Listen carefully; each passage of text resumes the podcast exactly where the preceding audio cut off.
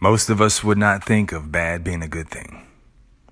I mean, what the hell is joyous about losing the one that you've loved? Where the hell is the silver lining in the company that brings you in? The same one that that that you came in and worked weekends and holidays and and you helped them press through deadlines when they needed you most. When that same company walks up to you and says, "Hey, you got a minute?" And they sit you down and says, "Yeah, we're taking the company in a different direction and yeah, and you're not setting sail with us. But thank you for your service." How hard is it to say bless my soul when you when you lose your lease? Or you have to after you have to pack up a, and, and you you have a month to pack up and move 20 years worth of uh, worth of stuff, downsizing, having to face the neighbors while you pack up. They're doing just fine. You're the one who's not.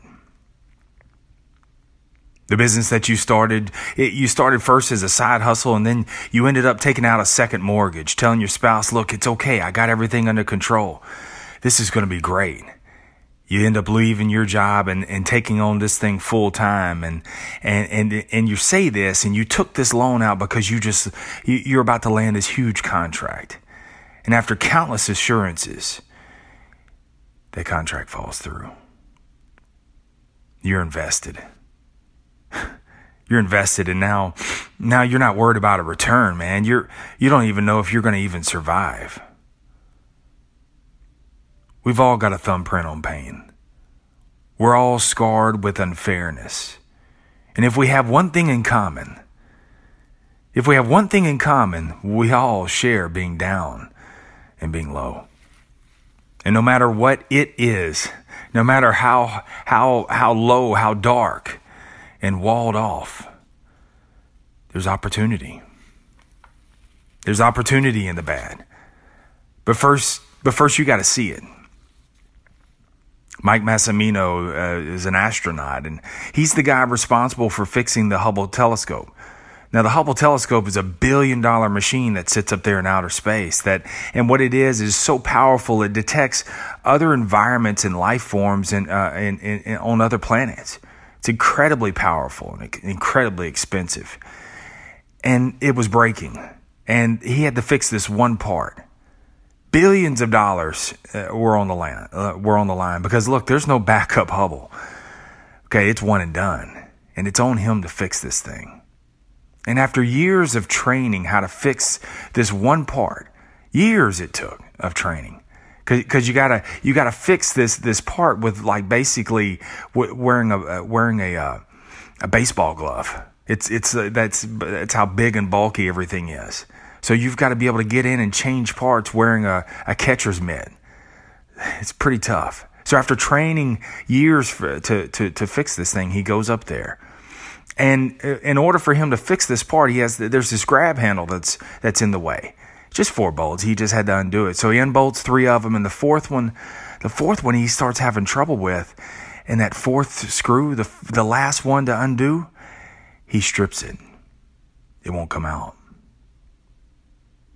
It won't come out. And there's there's no Ace hardware in outer space. His oxygen and, and his his options, man, they're limited.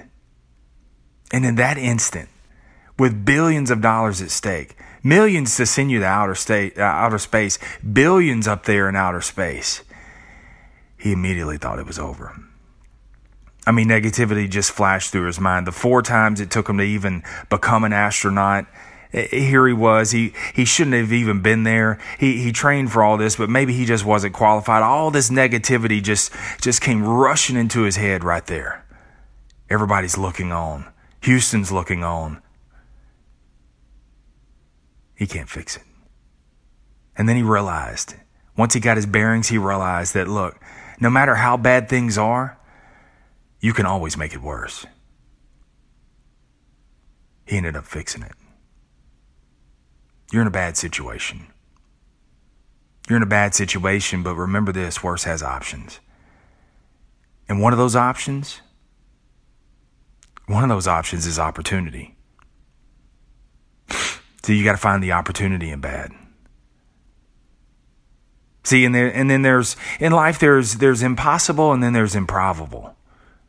And, and, and, and if if something's impossible, that means it's got all zeros. There's point zero zero zero zero zero zero zero chance percent. Nothing. No chance. But if it's improbable, if there's a one somewhere in that mix, somewhere in that percentage, if it's point zero zero zero zero zero zero one chance, if there's a one in there, man, it's improbable. It could be, it may seem highly unlikely, but dude, you're still in the fight. Bad can be good. Good can come from bad.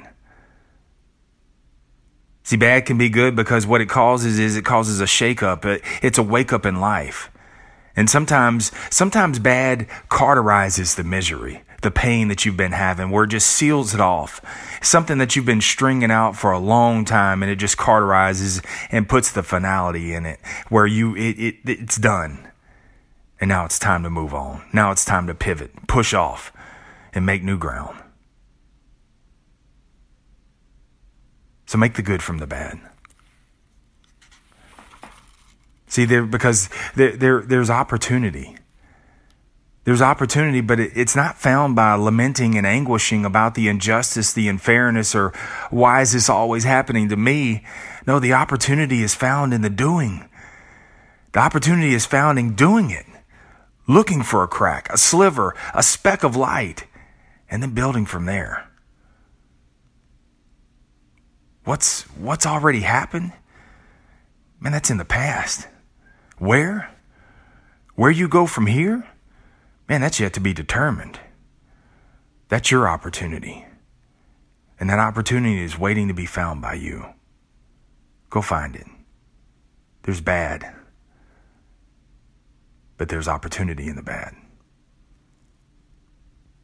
Thanks for tuning into the Sales Life. Until next time, I'm Marsh Buice.